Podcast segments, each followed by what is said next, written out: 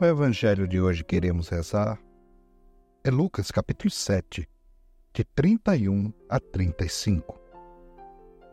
Naquele tempo disse Jesus: Com quem hei de comparar os homens desta geração?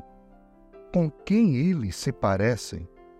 São como crianças que se sentam nas praças e se dirigem aos colegas dizendo: Tocamos flauta para vós e não dançastes? Fizemos lamentações e não chorastes? Pois veio João Batista que não comia pão nem bebia vinho, e vós dissestes: Ele está com demônio.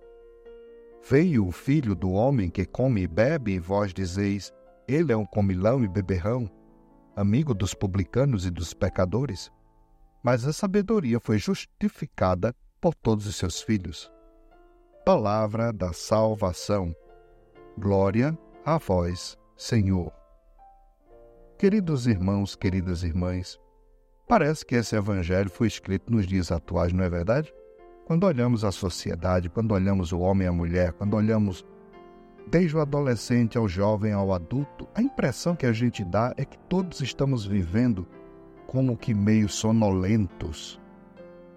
Outro dia eu vi uma nova droga nos Estados Unidos que as pessoas ficam como zumbis, andam devagar, olhando para um lugar sem horizonte, voltados às vezes por si, para si mesmos, lentamente vão caminhando e vivendo como se no mundo não estivessem. E a sensação que dá esta é que